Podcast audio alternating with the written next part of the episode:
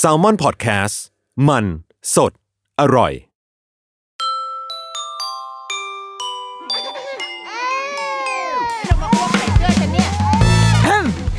เดอะรุกี้มัมคุณแม่มือสมัครเลี้ยงกับนิดนก สวัสดีค่ะเดอะรุกี้มัมคุณแม่มือสมัครเลี้ยงกับนิดนกค่ะ เมื่อเร็วๆนี้ค่ะได้มีโอกาสไปร่วมงานชื่อว่างาน EF Festival ค่ะ จัดโดยไทย PBS เนาะจัดที่สถานีไทย PBS เพิ่งเคยเข้าไปเป็นครั้งแรกคืออลังการมาก มันคือถ้าไม่ติดว่ามันอยู่ไกลนะคือสำหรับคนที่บ้านอยู่ดอนเมือง อาจจะรู้สึกว่าโอ้ที่นี่มันใกล้ แต่ว่าคนที่บ้านอยู่ฝั่งทนบางแคอย่างฉันกันไปแถวนั้นก็คือ โคตรไกลแต่ว่า นึกภาพเวลาเราไปแบบญี่ปุ่นอะ ไปสถานีมันจะมีอะไรนะฟูจิทีวีใช่ป่ะทีวีอาซาฮีอะไรอย่างเงี้ยแล้วมันจะเป็นเป็นตึกให้ไปเที่ยวได้สถานีโทรทัศน์แห่งชาติอะไรเงี้ยเฮ้ยอันนี้มันเป็นฟิลนั้นเลยนะ มันแบบเข้าไปมีมีพื้นที่มีตึกมีอะไรที่มัน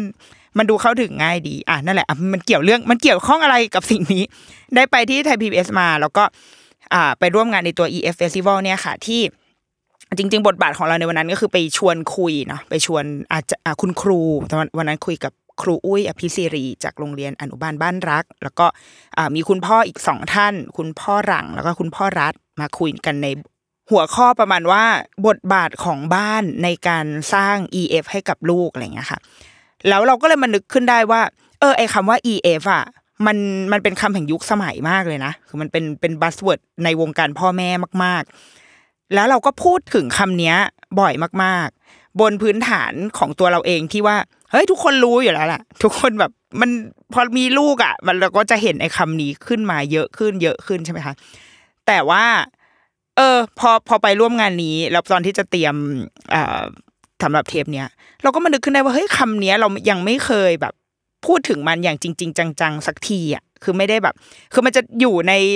อยู่มาเป็นชิ้นส่วนอะพอพูดถึงเรื่องนี้แล้วบอกว่าอ้าถ้ามี EF ก็จะเป็นอย่างนี้คือพูดพูดถึงมันด้วยความเข้าใจว่าเออทุกคนรู้หมดแล้วอะไรเงี้ยเราคิดว่าคำว่า EF เนี่ยที่เราพูดถึงกันอยู่เรื่อยๆอะตัวเราเองก็ยังต้องพยายามเหมือนกลับมาทบทวนกลับมาเข้าใจเหมือนกันว่าตกลงมันคืออะไรกันแน่วะในวันในวันที่ทุกคนพูดถึงคำนี้ไปที่โรงเรียนครูก็พูดเอ่อเปิดทีวีอ่านคอนเทนต์ใน Facebook ทุกคนพูดถึงคำว่า EF หมด เราเลยอยากชวนมาแบบมาพวกเรามาเริ่มกันใหม่สำหรับใครที่คุ้นเคยกับคำนี้อยู่แล้ว หรือใครที่อาจจะไม่คุ้นเคยเลยเป็นคนวงนอกที่สุดเป็นเอ่อเป็นคุณคุณป้าที่บ้าน ที่เพิ่งจะกำลังจะมีหลานแล้วได้ยินแม่มันพูดคาว่า EF แล้วก็งงว่าอะไรวะ มันเป็นส่วนหนึ่งของ IQ EQ อะไรพวกนี้หรือเปล่า เราจะมาเริ่มทำความเข้าใจมามาเขาเรียกเริ่มต้นกันใหม่ให้หมดเลย แบบวันโอวันสุดๆ ซึ่งก็ไม่รู้ว่า ดิฉันสามารถทำหน้าที่นั้นได้หรือเปล่าแต่เอาเป็นว่า จากความเข้าใจของตัวเราเองละกัน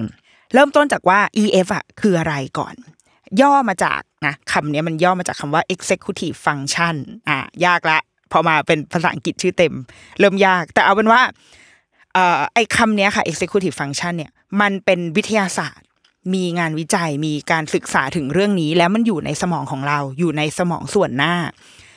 มีคนให้คำนิยาม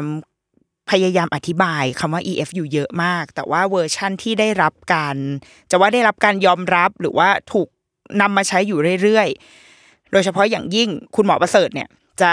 endorse คำอ่านิยามเวอร์ชันนี้มากๆ คือเป็นอ่านิยามของครูหม่อมปนัดดาธนเศรษฐกร ให้คำนิยามเอาไว้ว่า EF เนี่ยมันคือกระบวนการทำงานของสมองระดับสูง ที่จะประมวลประสบการณ์ในอดีต และสถานการณ์ปัจจุบันมาประเมินวิเคราะห์ตัดสินใจวางแผน เริ่มลงมือทำตรวจสอบตัวเอง แก้ไขปัญหาตลอดจนควบคุมอารมณ์บริหารเวลา จัดลำดับความสำคัญกำกับตัวเองมุ่งมั่น จนบรรลุไปถึงเป้าหมายที่ตั้งใจไว้ ฉบับย่อเอาแบบย่อเมื่อกี้ยาวมากแบบย่อก็คือว่า EF มันคือความสามารถระดับสูงของสมองที่ใช้ในการควบคุม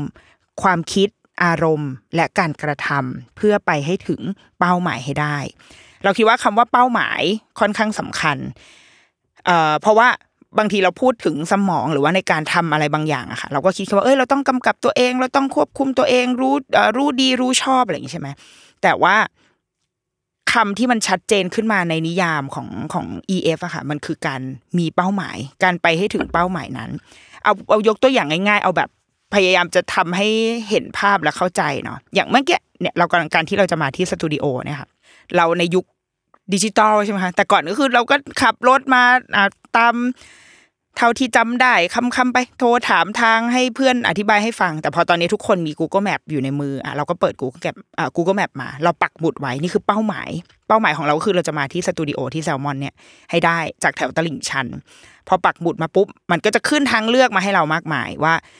มีทั้งแบบขึ้นทางด่วน แบบไม่ขึ้นทางด่วน อีแบบไม่ขึ้นทางด่วนนี่ก็มาได้อีกสามทางนะ แบบทางด่วนนี่เอาจริงได้สองทางด้วย ก็คือมีทางเลือกหลากหลายมาก โอเค เราเราเลือกที่จะไม่ขึ้นทางด่วน เพราะว่าขี้งก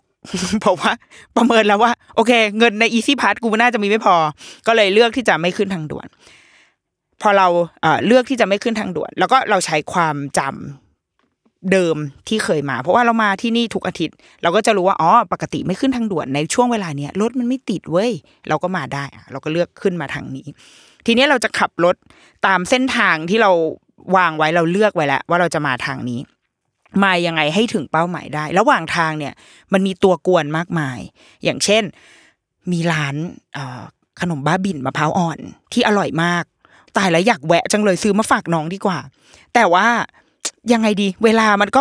ใกล้ละเอ๊ะหรือกูแวะดีวะเอ๊ะหรือไม่แวะดี มันมันจะมีแบบตัวกวนอะ มันมีความ ถ้าเป็นพระพุทธเจ้าก็คือมีพญามารมาเอ่อรบกวนอยู่ในช่วงที่ใกล้จะตัดสรู้อย่างเงี้ยคือเราพร้อมที่จะวอกแวกไปทางนั้นทางนี้ดีเอาไงดีวะ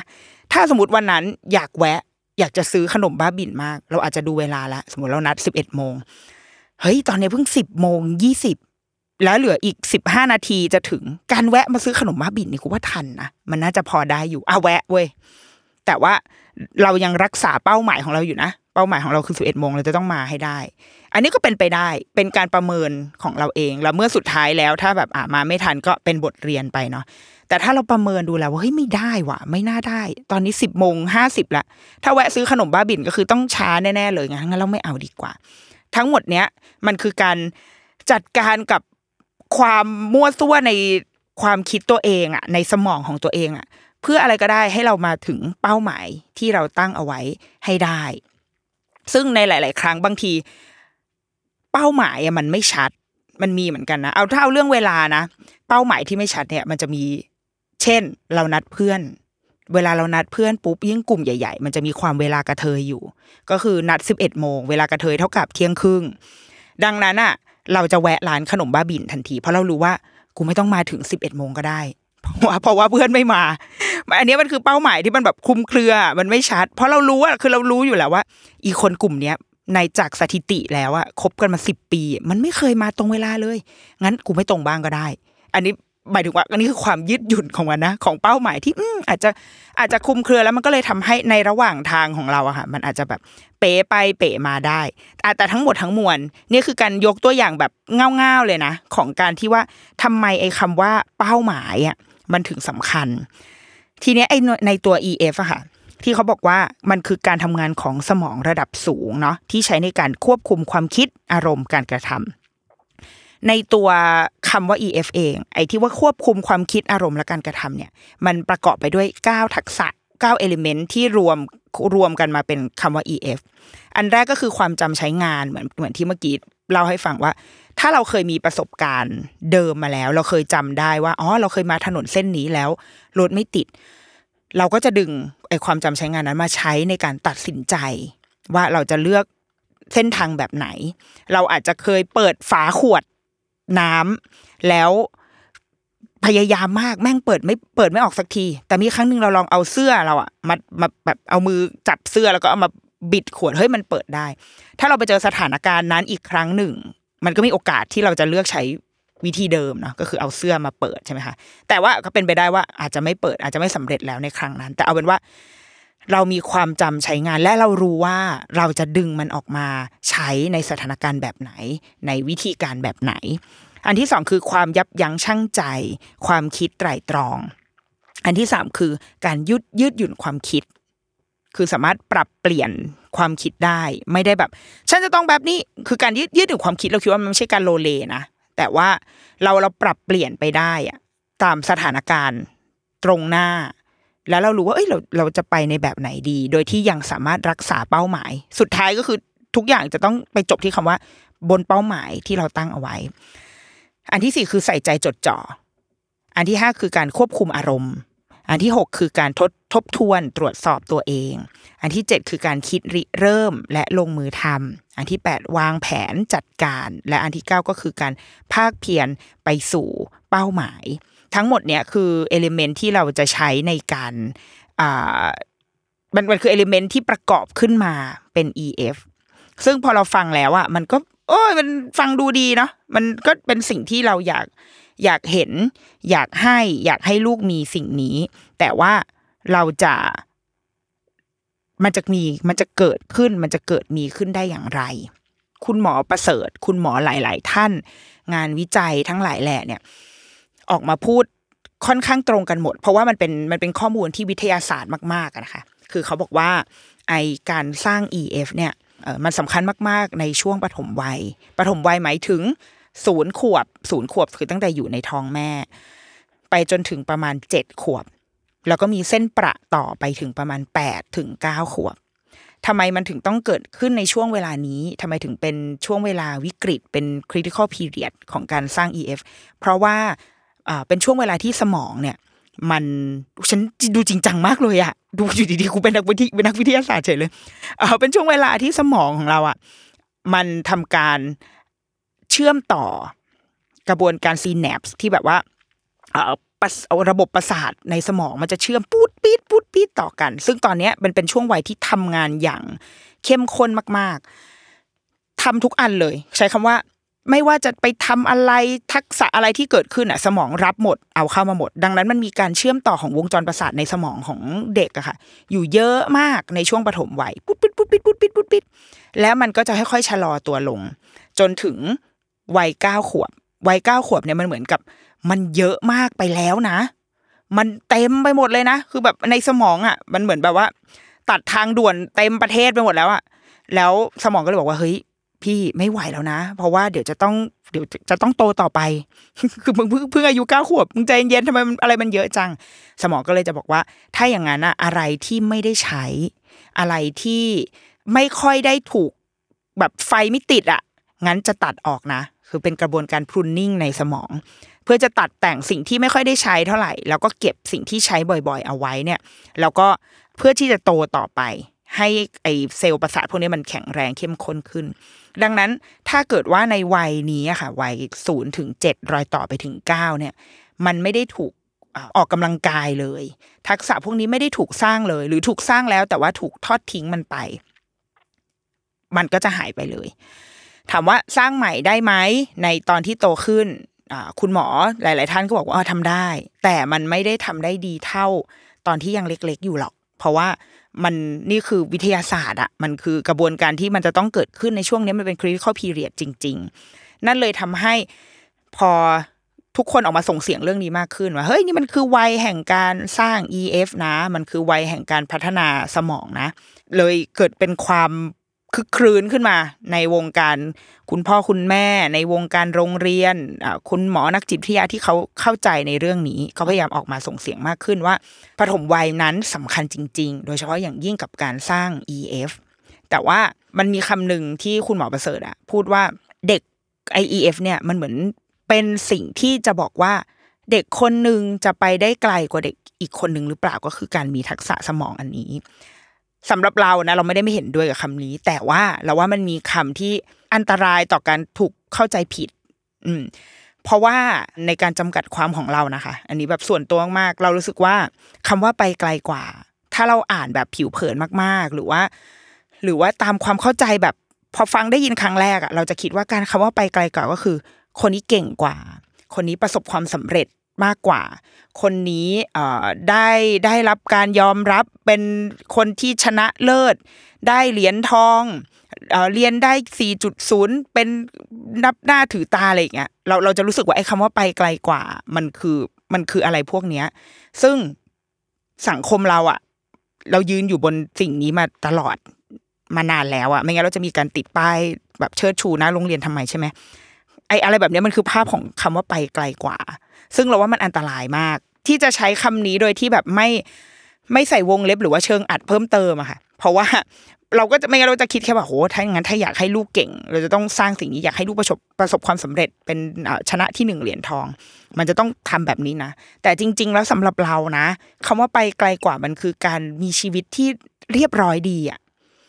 คือเรียบร้อยดีในที่นี้คือ ก็คืออยู่ได้ไม่ว่าจะเป็นใคร ไม่ว่าจะทำอะไร ไม่ว่าจะอยู่ในสปอตไลท์หรือไม่ จะเป็นนักกีฬาที่ได้เหรียญทองหรือไม่ใช่เป็นตัวสำรองในในทีมแต่อยู่ได้ อยู่ได้อย่างเรียบร้อยดีโดยเข้าใจว่า แม้เราจะเป็นตัวสำรองแต่ถ้านี่มันคือ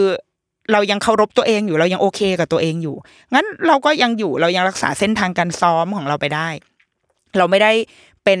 นักร้องที่ยืนอยู่ที่หน้าวง แต่ว่าเราเป็นวงแบ็กอัพแล้วเราอยู่ดูแลครอบครัวได้ เราดูแลตัวเองมีชีวิตที่โอเคได้ เออ อย่างอย่างเงี้ยสำหรับเราคือเรียบร้อยดี แต่ไม่ใช่การมันมันคือการเข้าใจตัวเองมันคือการเคารพตัวเอง แต่ว่าไม่ทุกคนมันไม่ได้จำเป็นจะต้องแบบฝันสูงอะแบบฝันฝันใหญ่โอ้ฉันจะต้องเป็นนักร้องนำจะต้องเป็นมือเบสที่เก่งที่สุดในโลกอะไรอย่างเงี้ยคือ มีได้นะ มันก็คือคาแรคเตอร์ของแต่ละคนเนาะคนที่ฝันแบบนั้นมันก็มี แต่คนที่ไม่ได้ฝันแบบนั้นไม่ได้ผิดอะไร แล้วมันไม่ได้แปลว่าเขาไม่ได้ไปไกลกว่า แต่ว่าเขามีชีวิตที่โอเค ใช่ฉันโอเคกับแบบนี้แล้ว สุขสงบแล้วพอแล้วดูแลตัวเองได้มีความเป็นอยู่ที่โอเคแล้วอย่างเงี้ยเราเราคิดว่านะสำหรับเราในความหมายของมัน น่าจะหมายความแบบนี้มากกว่า เพราะไม่งั้นเราจะมีแต่ X-Men เต็มประเทศเลยนะคือแบบทุกคนมี EF แล้วทุกคนไปได้ไกลกว่าอะไรเงี้ย ถ้าถามเราคือเราอยากให้ เข้าใจไอไอความหมายอันเนี้ยขึ้นมาในในแบบที่ปณีปนอมนิดนึง เพราะว่าเราไม่ได้จะมี EF เพื่อสร้างยอดมนุษย์ หรือสร้างคนที่เก่งที่สุดในโลกใบนี้ แต่ว่ามันคือคนที่สามารถอยู่ได้ โดยที่มองเห็นเป้าหมายของตัวเองชัดเจนเคารพตัวเองมากพอที่จะเดินไปตามเป้าหมายที่ตัวเองตั้งไว้ โดยไม่วอกแวก โดยไม่ หรือต่อให้วอกแวกก็กลับมาได้ เพราะเขารู้ตัวเองอยู่เสมอ ว่าเขากำลังทำอะไรอยู่ แล้วแล้วเรากำลังจะไปที่ไหน อันนี้หรือเปล่าเป็น EF ที่เราต้องการสำหรับเราเราอาจจะต้องการแบบนี้ อืม ทีนี้ไอตัวทักษะ EF เนี่ยค่ะ มันไม่ได้เกิดขึ้นได้แบบแบบโดดโดดเดี่ยวเดี่ยวมันไม่ใช่ว่าแบบอ้าวเฮ้ยมาพวกเรามาสร้าง EF กันเถอะเนี่ยแต่จริง ๆ แล้วมันถ้าเกิดว่าใช้โมเดลไอ พีระมิดนะสามเหลี่ยมของของคุณหมอประเสริฐอะสามเหลี่ยมแห่งการเติบโตของเด็กอะสามเหลี่ยมพัฒนาการของเด็กเนี่ย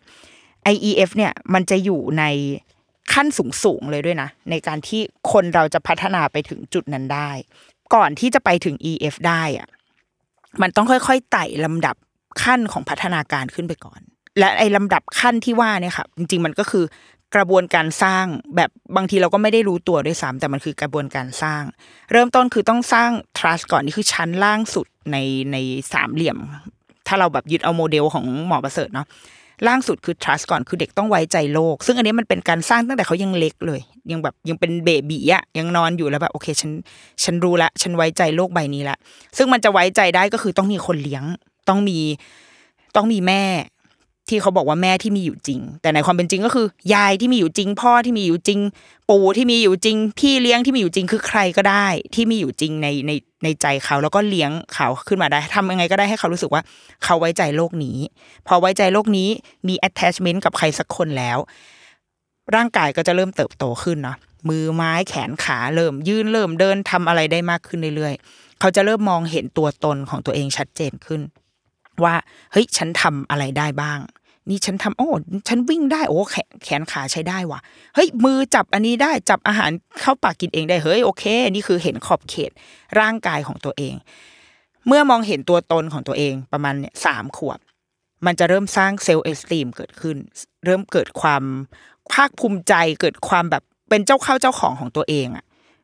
เกิดขึ้นมาแล้วเมื่อเกิด self self-esteem ขึ้นมันก็จะนำไปสู่ self-control ก็คือการกำกับ ดูแลตัวเอง และจะนำไปสู่ EF ที่เป็นขั้นที่ 6 และสุดท้ายก็คือ เมื่อเรามี EF ปุ๊บ ขั้นสุดท้ายก็คือการมีทักษะสำหรับอยู่ในศตวรรษที่ 21 ที่มีอยู่มากมายไก่กองทักษะไอทีการรับข่าวสารการประเมินซื้ออะไรอย่างเงี้ยอันนี้เป็นทักษะของศตวรรษที่ 21 แต่ว่าก่อนที่จะไปถึงจุดนั้นได้ค่ะ เราต้องมีรากฐาน พอเราเห็นแบบพอเรานึกเชื่อมโยงกับไอ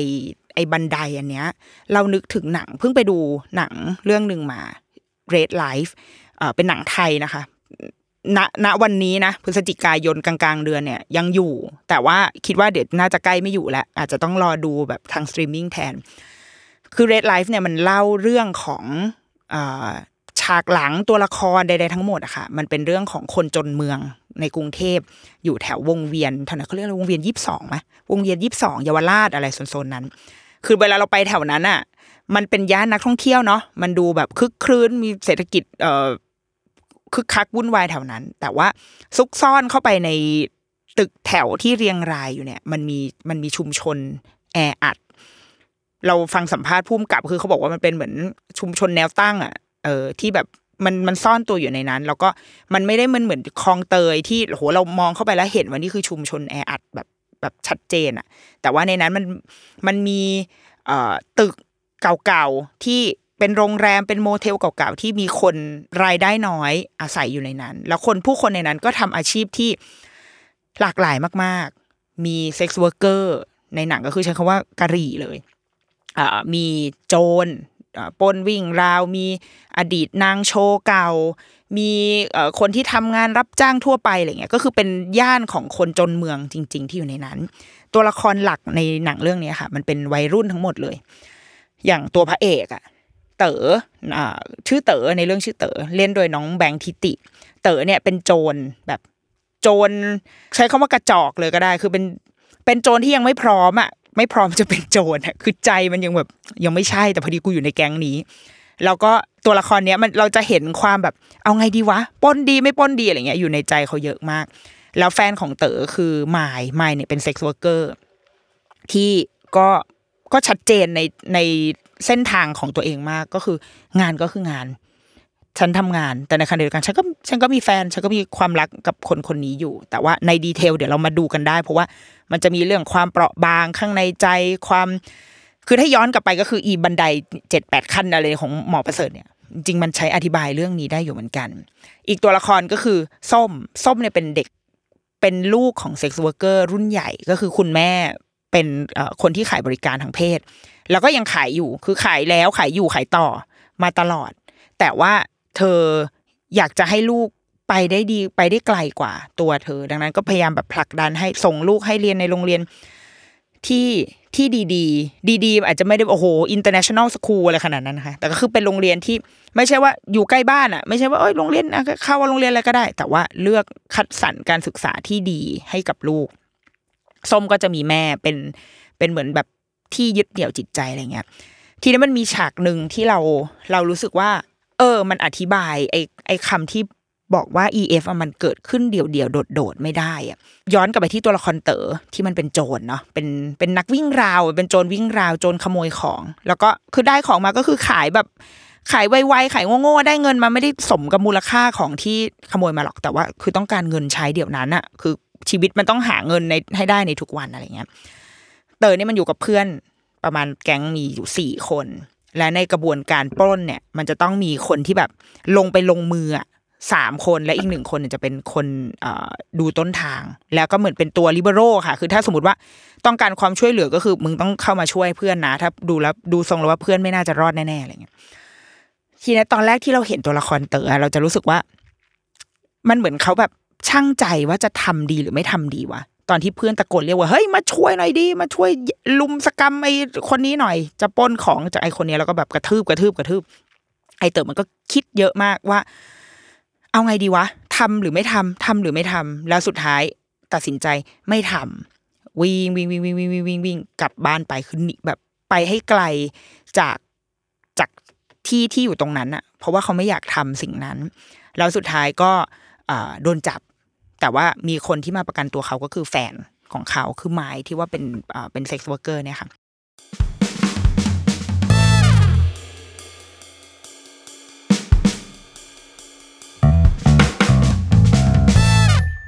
และตัดภาพมาหลังจากสถานการณ์นั้นคลี่คลายอะไรไปเนาะอีกครั้งหนึ่งมันมีอีกครั้งหนึ่งที่ไอเต๋อเนี่ยจะต้องตัดสินใจอีกแล้วว่าจะทำหรือไม่ทำ แต่สิ่งที่แตกต่างจากครั้งแรกมาสู่ครั้งเนี้ยค่ะ มันคือความสัมพันธ์ของเขาและมายที่เป็นแฟนเขาเนี่ย มันเปลี่ยนไป มันมีความไม่แน่ใจ มันมีความเปราะบางอยู่ในความสัมพันธ์ณขณะนั้น มันเลยทำให้ตัวละครเต๋อตัดสินใจที่จะไปทำสิ่งที่เขาเคยเลือกที่จะไม่ทำในครั้งก่อน คือแบบไปกูลุยแล้วกูซัดแล้วแล้วก็ลงมือทำตรงนั้นเลย เราเลยแบบเห็นภาพที่ชัดเจนมากๆว่า การที่จะมี EF ได้อะ EF มันคือไอ้ครั้งแรกที่อีเต๋อแบบมันมีเนี่ยแหละเฮ้ยกูจะทำหรือกูจะไม่กูไม่ทำดีกว่าเว้ยไม่รู้แหละมันช่างใจหรือมันอะไรก็ไม่รู้แต่ว่าไม่ทำแล้วอะมันต้องมาจากข้างล่างที่แข็งแรงมากๆ ซึ่งในตอนนั้นเราไม่รู้ว่าเขามองเห็นตัวตนหรืออะไรของเขาไม่หรือเปล่าอะ แต่อย่างน้อยเขารู้ว่าเขามี attachment หนึ่งเดียว คือในหนังเนี่ยไม่มีการพูดถึงแบ็กกราวของเต๋อเรารู้แค่ว่าเต๋อมี attach attachment เดียว คือไมล์ไมล์ที่มีอยู่จริง เขารู้ว่าเขาจะกลับบ้านมาหาใคร เขารู้ว่าถ้าเขาทำอะไรผิดพลาดไปแล้ว เขาจะมีไมล์ที่รอเขาอยู่เสมอ แต่ไอเรื่องอื่นไม่รู้เลยนะแบบเราไม่เราไม่รู้ว่ามีตัวละครพ่อแม่อะไรของเต๋อหรือเปล่าไม่รู้เลย แต่เต๋อมีมล์อยู่ ดังนั้นในการที่เขาเลือกที่จะไม่ทำตัดสินใจที่จะไม่ทำสิ่งที่เขาไม่แน่ใจว่ามันควรจะทำหรือเปล่าวะนั่นเป็นเพราะว่าเขารู้ว่ามองมาข้างหลังแล้วเขามีอะไร แบบยึดเหนี่ยวอยู่อะซึ่งคนคนนั้นดันเป็นแฟนว่ะ เออ เพราะว่าไม่มีพ่อแม่หรืออะไรก็ตาม แต่พอวันหนึ่งที่มันมันเปราะบางมากอะคือความสัมพันธ์เนี้ย มันมันบางมากคือตัวตนของของเขาก็บางอยู่แล้วเนาะมันคือมันไม่มีตัวตนจริง ๆ เพราะว่าเรายังไม่รู้เลยเขาคือใครอะคือแบบที่มาที่ไป background มันเป็นใครวะมันเป็นตัวละครที่ไม่มี background เลยอะนี่สำหรับผู้ชมนะเออมันมันเราเห็นถึงขั้นที่ว่า อืตัวละครนี้มันที่มาที่ไปคืออะไรนะแล้วตัวละครนั้นเองก็อาจจะไม่แน่ใจเหมือนกันว่าเออสรุปแล้วตัวตนของเราคือใครเซลล์เอสตีมความแบบเคารพ ช่างใจยับยั้งช่างใจของตัวเองมันอยู่ตรงไหนนะพอมาถึงจุดที่ attachment ของเขามันไม่แข็งแรงอะสายสัมพันธ์ที่เขามีกับไมล์ไม่แข็งแรง ไม่แน่ใจว่า เอ๊ะเขายังรักเราอยู่จริง ๆ หรือเปล่านะไอ้เส้นได้ที่มันยึดเราสองคนเอาไว้นี่มันยังแข็งแรงอยู่หรือเปล่านะไม่ชัวร์ว่ะเอาไงดีวะใจมันก็เป๋ มันก็เลยทำให้เขาตัดสินใจ ที่จะทำในสิ่งที่ เคยเลือกที่จะไม่ทำไป หรือถ้าเราจะใช้คำว่าตัดสินใจพลาดก็ได้อะถ้าถ้าถ้าอยากจะแบบตัดสินเขาหน่อยเนาะมันชัดเจนมากๆที่ว่า EF มันจำเป็นต้องถูกก่อร่างสร้างขึ้นมา ด้วยอย่างน้อยก็คือสองสิ่งที่ต้องชัดเจนมากๆ คือตัวตนที่แข็งแรง การที่มีตัวตนที่แข็งแรงคือการเข้าใจตัวเองเคารพตัวเอง มองเห็นความต้องการ มองเห็นเป้าหมายของตัวเองว่าเราอยากได้อะไร แล้วเคียงคู่ไปกับสายสัมพันธ์อันหนึ่ง ที่มันจะดึงรั้งเราเอาไว้อะให้เราจะทำหรือจะไม่ทำอะไร แล้วเราเลือกที่จะแบบตัดสินใจในณสถานการณ์นั้น มันจะมีอะไรมาทำให้เราฉุกคิด เราคิดว่าพอเราเป็นผู้ใหญ่แล้วเราจะนึกถึงเรื่องนี้ชัดมากๆ บางทีเราจะนึกถึงแม่เรา ชัดมากในวันที่เราแบบทำผิดอะ ทำอะไรผิดสักอย่างแล้วแบบหน้าแม่จะขึ้นมาทันที แม่แม่ยังไม่ได้ดุอะไรเลยนะ แต่ว่าเฮ้ยแม่ต้องเสียใจแน่เลยว่าที่กูทำแบบนี้อะไรเงี้ยแต่ว่าทำไปแล้วอะแต่ก็ไม่มันมันเหมือนเรารู้ว่าเรากำลังแบบ เรากำลังนึกถึงใครเรากำลังดีลกับอะไรอยู่อย่างเงี้ยสองสิ่งเนี้ยมันจึงสำคัญมากๆ ก่อนที่จะไปสร้าง EF ดังนั้นในแง่ในแง่บ้านเนาะในแง่ในแง่การปฏิบัติเองที่บ้าน ยังไงก็ตาม ทุกอย่างที่แบบสองสิ่งเนี้ย ตัวตนของลูกและเซลฟ์และ attachment อะมันสำคัญที่สุดไม่ว่าเรากำลังจะพูดถึงเรื่องอะไรก็ตาม ทักษะอะไรที่ล้ำๆไปเลยก็ตาม สุดท้ายไม่ต้องกลับมาที่สองสิ่งนี้ว่า เราเรายังรักษาสองอย่างนี้เอาไว้ได้ดีอยู่หรือไม่ ถ้าเกิดว่าถ้ามันไม่มีสองสิ่งนี้ มันไม่รู้ว่าจะอยู่ไปทำไม มันไม่รู้ว่าจะพัฒนาต่อไปทำไม แล้วว่าตัวละครอย่างที่เมื่อกี้เล่าเรื่องเต๋อให้ฟังอะ มันชัดเจนมากๆว่า พอมันไม่มีอะไรให้ยึดเกาะแล้ว ไม่รู้ว่าจะไม่รู้ว่าจะดีทำไม ไม่รู้ว่าจะพัฒนาสิ่งนี้ไปทำไมอีกแล้ว เพราะว่าเพราะมันมองกลับไปมันมันว่างเปล่ามากๆค่ะ แล้วมันจะพอเราแบบพอเราว่างเปล่ามากๆ ข้างหน้าเรามันก็จะมัวมัวแบบ เออทำอะไรก็ได้อะไรอะไรก็ทำละ มันไม่แข็งแรงพอข้างในตัวข้างในใจมันไม่แข็งแรงมากพอ ดังนั้นบทบาทที่สำคัญที่สุดในบ้าน เรายังไม่ต้องไปสนใจว่า ไออะไรนะ EF อะไรวะเออทักษะอะไรวะเนี่ยยังไงนะกำกับตัวเองอย่างเงี้ยคือ ไม่ต้องไปจำคำศัพท์ ไม่ต้องไปจำว่ามันมีเก้าอันนี่คือไม่ได้จำนะนี่คือเปิดเปิดโพยอ่านอยู่นะเนี่ยไม่แบบไม่ได้จำได้ แต่ว่าสิ่งที่เราอะทำได้ ดีที่สุดก็คือการสร้างเซลฟ์ให้ลูก แล้วก็สร้างสายสัมพันธ์ที่แข็งแรงที่สุด ระหว่างเรากับลูก ไม่ว่าคุณจะเป็นใคร ไม่ว่าคุณจะเป็นแม่เป็นพ่อ หรือคนที่ฟังรายการนี้อยู่อาจจะเป็นคุณลุงป้านาอา ซึ่งมีเยอะนะ มีคนแบบมาทักเราหลายคนมากว่าแบบฟังนี่ค่ะร้านมีร้านอยู่หรือเป็นลูกของพี่ที่ออฟฟิศอย่างเงี้ยเขามีสายสัมพันธ์กับเราได้นะเว้ยจริง ๆ คือในคนเราอะ มันมีมันมีความนึกถึงใครสักคนหนึ่งที่แบบเฮ้ยที่เขาเข้าใจเราอะบางทีเราอาจจะเล่นกับเด็กคนเนี้ยช่วงปิดเทอมที่เขามาที่ออฟฟิศแล้วเขาแบบเฮ้ยเขาผูกพันกับเรามากเลยว่ะเขาแบบเล่นกับเราเราเป็นเป็น คุณอาใช่ไหมเป็นแบบคุณอาคุณอาที่อยู่โต๊ะข้างๆแม่เขาอย่างเงี้ยที่เล่นกับเขาคุยกับเขาได้ บางทีเราอาจจะจุดประกายบางอย่างให้เขาได้ แล้วเขาจะนึกย้อนมาถึงเราเนี่ยบางเวลาที่เขาจะทำอะไรอย่างเงี้ยอย่างน้อยที่สุดเราเราสร้างสายสัมพันธ์ของเราไว้กับเด็ก ให้ดี เพื่อเป็นต้นทุนให้เขาพัฒนาตัวเองต่อไป อย่างที่โรงเรียนลูกอะค่ะ คือครูก็จะให้ความสำคัญกับ EF มาก คือสิ่งที่โรงเรียนให้ความสำคัญอะจะมีอยู่ทั้งหมดหกอย่าง ก้อนแรกคือพัฒนาการสี่ด้านก็คือร่างกายอะไรวะสติปัญญาอารมณ์แล้วก็สังคมสี่อย่างเนี้ย ยังไงก็ยังสำคัญ คือเป็นรากฐานจะเรียนหลักสูตรไหนเรียนแบบไหน homeschool หรือก็ตาม มันเป็น area สี่ area ที่เราทิ้งไม่ได้เลย ในการพัฒนาการของเด็ก แต่ว่า สิ่งที่มันเพิ่มเติมขึ้นมา ที่เวลาเราคุยกับครูที่โรงเรียนครูก็จะบอกว่าทั้งหมดทั้งมวลนั้นน่ะมันต้องเกิดมาจากตัวตนที่แข็งแรงของเด็กก่อน คือเด็กต้องมี self ไปด้วย เพราะเมื่อไหร่ก็ตามที่เขามี self ปุ๊บ เขาจะรู้ว่าเขาอยากพัฒนาตัวเอง เขาเห็นเป้าหมาย เขาเห็นจุดมุ่งหมายในการที่เขาจะพัฒนาตัวเองต่อไปข้างหน้า ดังนั้นเซลฟ์ก็เลยต้องถูกทำงาน คือการมองเห็นเซลฟ์คืออะไรเซลฟ์คือการมองเห็นตัวตนของเขา มองเห็นความคิดของเขา เขาได้มีโอกาส ที่จะส่งเสียงได้ voice ออกมาได้ได้แสดงความเป็นตัวเขาออกมา โดยที่ไม่มีอะไรมากั้น เพราะว่าถ้าเรามีขอบเขตให้สมมติว่า ในวันนี้เราจะปั้นดินกัน ไม่ไม่ได้ไม่เราคิดว่าไม่จำเป็นต้องมีโจทย์ด้วยซ้ำหรือต่อให้มีก็มี สมมติว่าวันนี้เราจะมาปั้นดินกัน เพราะว่าเราเพิ่งฟังนิทานเรื่อง เอ่อโกโก้ตะลุยอวกาศสมมตินะ แล้วเราจะมาแบบปั้นดินกัน สิ่งที่มันแสดงออกถึงเซลฟ์หรือว่าตัวตนของเด็ก ก็คือสิ่งที่เขาปั้น ซึ่งไม่ต้องมีแบบ ไม่ต้องมีแบบให้เขาปั้น แต่มันแล้วแต่ว่าเขาอยากจะทำมันเป็นอะไร และผู้ใหญ่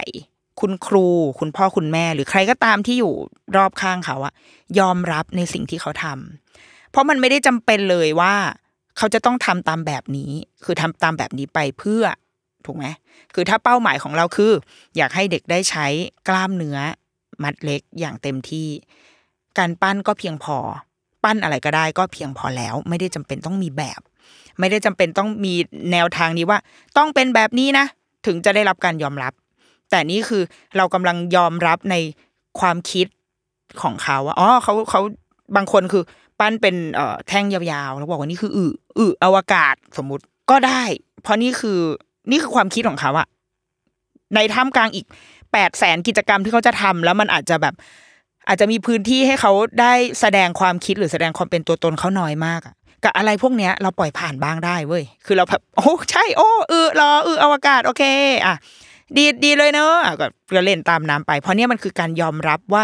นี่เด็กคนหนึ่งมีความคิดมีไอเดียแบบนี้แล้วเขาแสดงออกมาแบบนี้แล้วเรายอมรับเขาเราฟังความคิดเห็นของเขา เราฟังเรื่องเล่า ฟังเรื่องราวที่เขาพยายามจะปลดปล่อยออกมา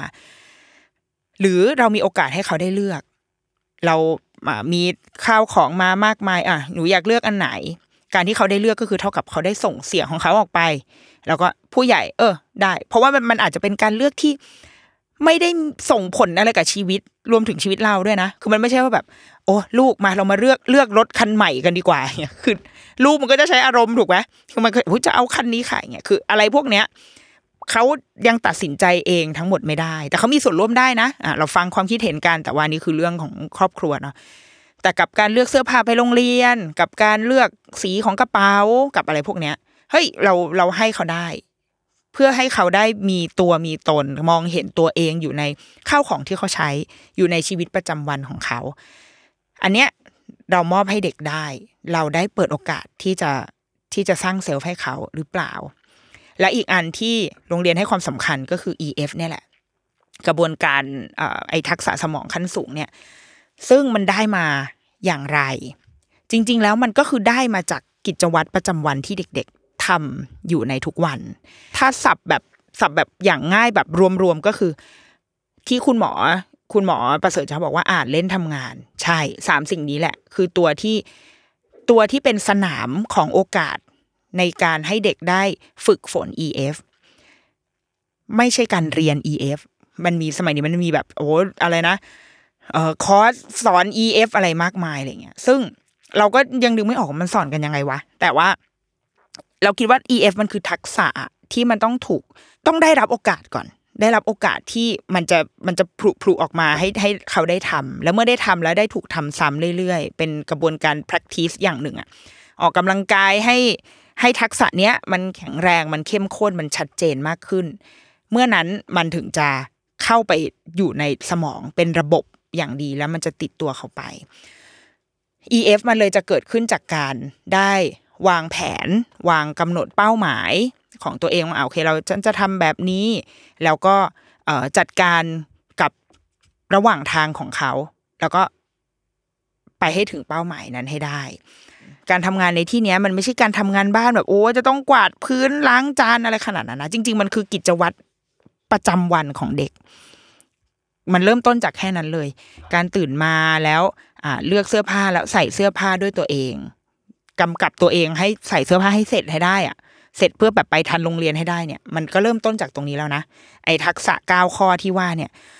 ความจำใช้งานติดกระดุมอย่างไร สมมติวันนี้เสื้อของเราเป็นกระดุมแบบเอี้ยม ไม่ค่อยได้ติดบ่อย เอ๊ะ ครั้งก่อนติดไงนะครั้งก่อนที่แม่ติดให้ติดไงนะดึงออกมาใช้อย่างเงี้ยยับยั้งมีความคิดว่าโอเค เราจะทำแบบนี้นะแล้วก็จดจ่ออยู่กับสิ่งนี้ สมมติติดไม่ได้สักที ไอ้กระดุมอะไรวะเนี่ยหืมโกรธคุยงข้าวของหรือเปล่า ควบคุมอารมณ์ตัวเองหรือเปล่า เรารู้โอเคใจเย็นพวกเราเรามาติดกระดุมกันใหม่ อะไรพวกเนี้ยค่ะ คือทักษะเด็กกำลังฝึกทักษะ EF ทั้งหมดเลย ถ้าเราไม่เข้าไปแทรกกลางกระบวนการนั้นก่อน มามามาเดี๋ยวแม่ติดให้มันติดไม่ได้สักทีอย่างเงี้ยเออเรามันก็ไอไอกระบวนการนี้ก็จะหายไป หรือว่าการเล่น ในกระบวนการเล่น เด็กก็จะมีการใช้ทุกอย่างเลย ใช้ทุกอย่างที่ที่มันเป็นอีทักษะ EF เนี่ย ยิ่งถ้าได้เล่นเยอะได้เล่นอิสระอย่างมีขอบเขตมากพอ การเล่นอย่างอิสระอย่างมีขอบเขต คือเช่นอะไรขอบเขตของเวลา อ่าเราตกลงกันไว้ว่าที่เวลาเท่านี้นะ แต่ในเวลาเนี้ยจะเล่นอะไรก็ได้ ขอบเขตที่สองคือขอบเขตของกติกา ไม่ทำร้ายตัวเอง ไม่ทำร้ายผู้อื่น ไม่ทำร้ายข้าวของ ถ้าทำทั้งหมดนี้ได้ และเล่นอยู่ในเวลาที่เหลืออยากทำอะไรก็ทำและเด็กๆ จัดการตัวเองได้จริง ๆ เราเคยเขียนเรื่องหนึ่งเอาไว้ในในเพจเราเนาะ แล้วก็แบบเอ้ยมีคนถามเยอะมาก มันเป็นเรื่องวันฟรีเดย์ของที่โรงเรียนลูกค่ะ จะเล่าอย่างคร่าวๆในในรายการนี้เพราะเราคิดว่า มันก็คือเรื่องนี้แหละ มันคือไอการการฝึกทักษะ EF ผ่านโอกาสที่เด็กคนหนึงจะได้รับในโรงเรียน วัน free day เนี้ยจะเป็นวันส่วนใหญ่จะมันจะวันศุกร์มั่งวันจันทร์มั่งอะไรแล้วแต่ แต่ว่าในวันนั้นนะคะพอตอนเช้ามา คือปกติเด็ก ๆ จะแบ่งเป็นห้องเนาะมีหกห้อง แต่ว่าพอวันถึงวัน free day ปุ๊บอะค่ะโรงเรียนมันจะกลายเป็นฐานใหญ่เลย มีประมาณหกเจ็ดฐาน แล้วเด็กทุกคนอะก็คือ อะไรก็ได้เหมือนเราเข้าไปในงาน festival แห่งหนึ่ง ที่มีซุ้มต่างๆ แล้วเราเลือกว่าเราจะไปเข้าซุ้มไหน ทีนี้ด้วยความที่เขาเป็นเด็ก เราก็คุณครูจะมีกระบวนการก่อนว่าอะครูจะแนะนำให้นะในครั้งแรก ๆ ว่าซุ้มทั้งหลายเหล่านี้มีอะไรบ้างอะสมมติมีฐานเล่นเกม ฐานบทบาทสมมุติ ฐานเล่นน้ำฐานฐานกินอาหาร ฐานอ่านหนังสือ ฐานมุมประดิษฐ์นะสมมติมีประมาณนี้ เราให้ฟังว่าโอเค พาไปดูด้วยว่าตรงไหนอยู่ตรงไหนเหมือนปฐมนิเทศก่อนว่าโอเค ทั้งหมดนี้อยู่ตรงนี้นะ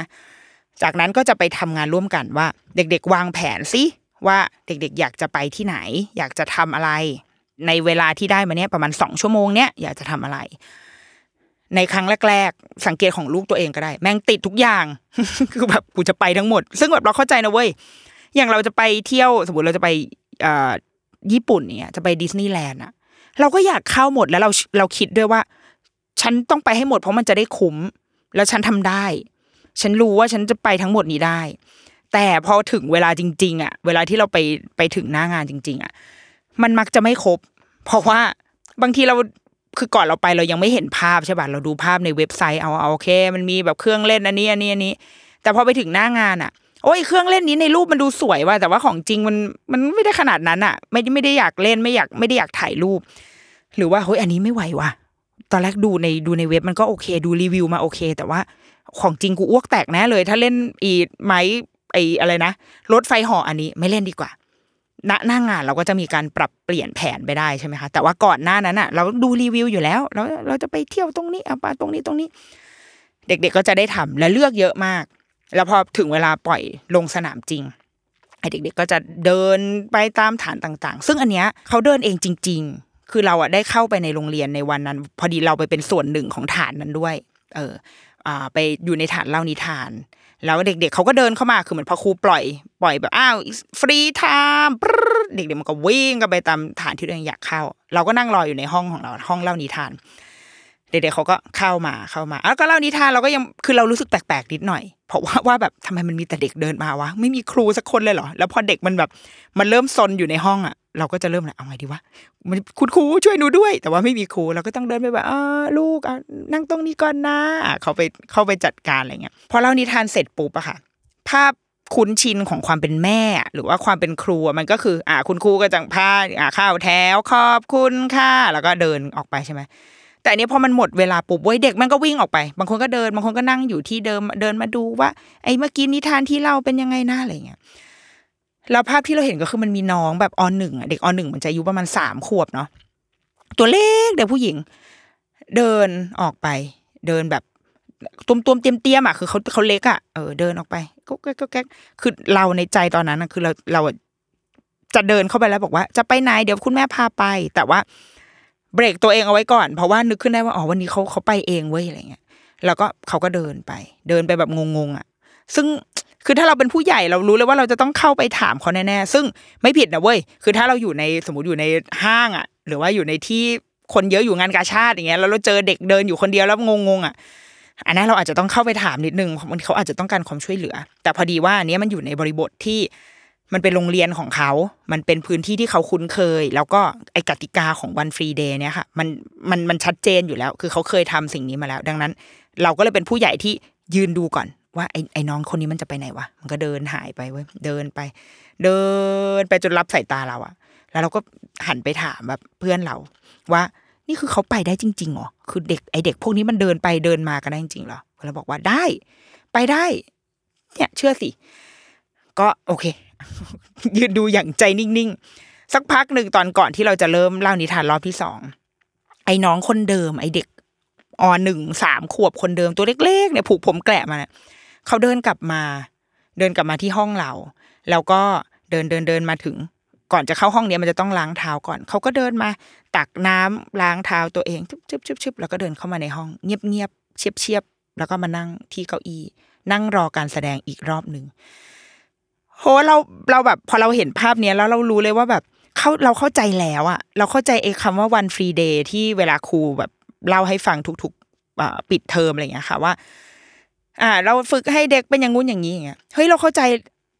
ด้วยแบบด้วยตาตัวเองแล้วว่าอ๋อมันเป็นอย่างนั้นจริง ๆ มันแบบ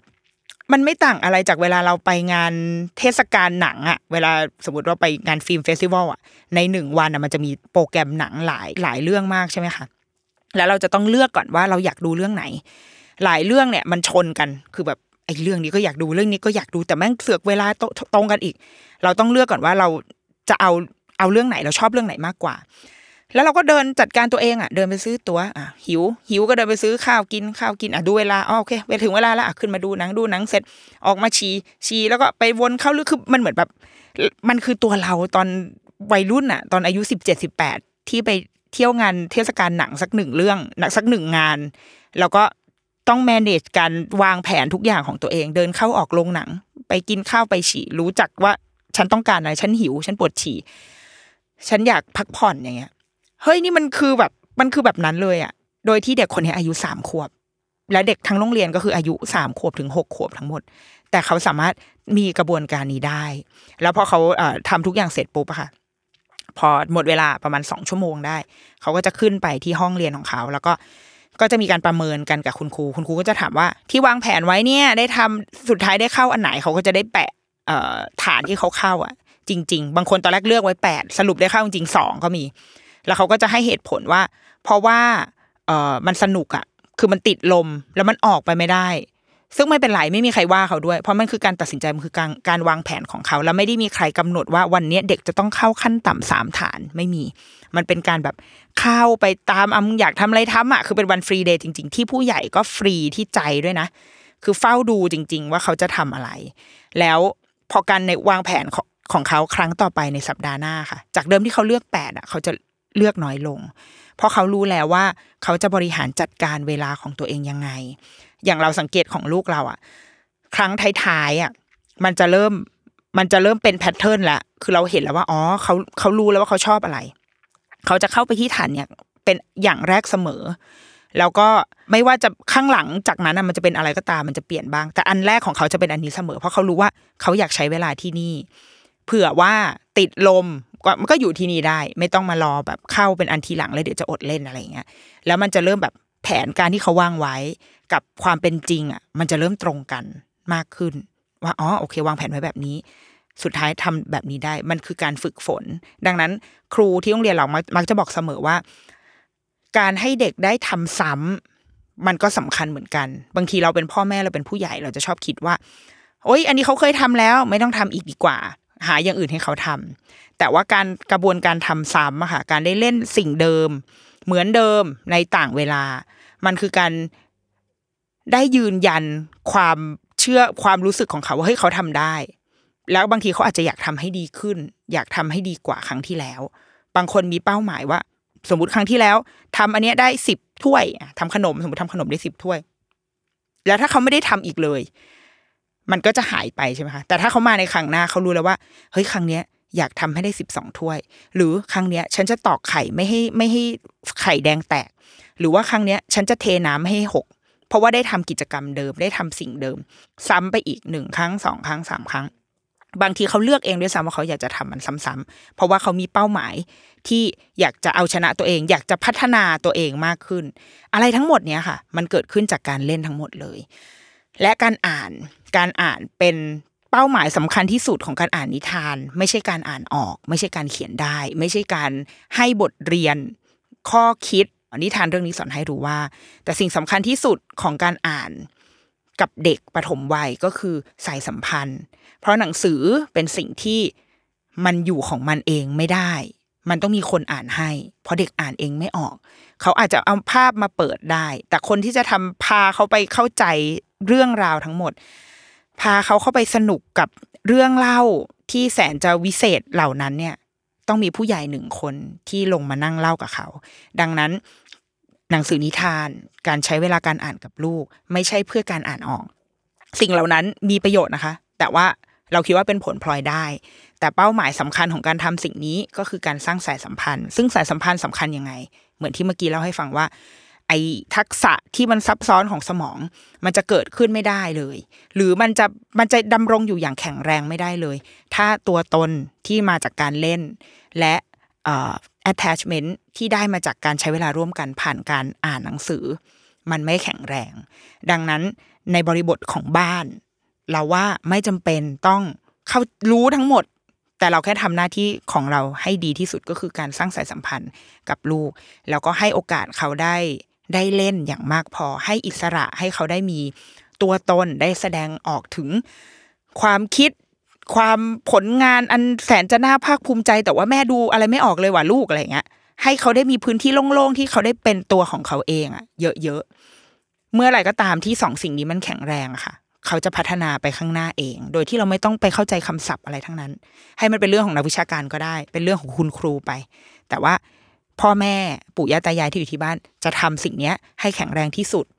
แล้วจะคอยแบบดันหลังให้แบบมาไปไปข้างหน้าไปข้างหน้า แล้วมองกลับมา พวกเราจะยังยืนรออยู่ตรงนี้นะ เพื่อที่จะเห็นลูกของเราเติบโตไป